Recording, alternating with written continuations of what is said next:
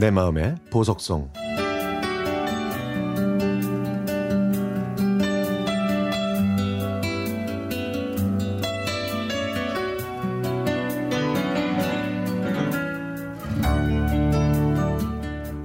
그 오빠를 만난 건 제가 고등학생 때였습니다. 교회에서 학생부 부회장이었던 제가 회장인 그 오빠를 좋아하게 된 것이죠. 하지만 고백은 꿈도 못 꿨습니다. 왜냐하면 그 오빠의 곁에는 피아노를 아주 잘 치는 형주 언니가 있었거든요. 형주 언니는 고등학교를 졸업하고 서울에 있는 대학교에 음대에 진학해서 방학을 하게 되면 이곳으로 내려왔습니다. 형주 언니는 오빠와 교회 앞마당 의자에서 자주 만났는데요.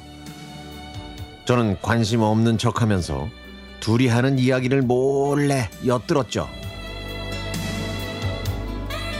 그런데요. 이 독실한 기독교 신자나 찬송가만 부를 줄 알았던 오빠와 언니가 불경스럽게도 팝송을 불러대는 겁니다. 저는 어 저러면 안 되는데 하는 생각이 들긴 했지만 사실 멋있어 보였죠. 저는 교회 앞마당에 떨어진 낙엽을 쓰는 척하면서 다가가 그 앞에서 큰 목소리로 성령이 오셨네, 성령이 오셨네 하면서 찬송가를 불렀습니다. 그랬더니 오빠가 어? 아유 서현이 왔네. 여기 앉을래?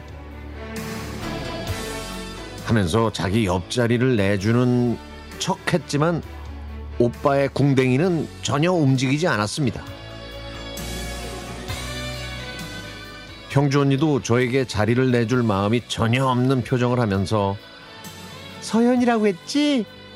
음, 내가 서울에 있다 보니까 기억력이 점점 나빠지네. 여기 앉을래? 라고 말했지만 속으로는 자리 절대 안 내줄 거야. 저리 가, 이 사탄아! 하는 얼굴이었습니다. 그래서 저는 그 자리에 더 앉고 싶어서 홍해의 기적처럼 둘 사이를 가르고 제 엉덩이를 억지로 밀어넣어 언니와 오빠 사이에 껴앉았습니다. 그리고 찬송가를 계속 부르려고 하는데 갑자기 가사가 생각나지 않더라고요.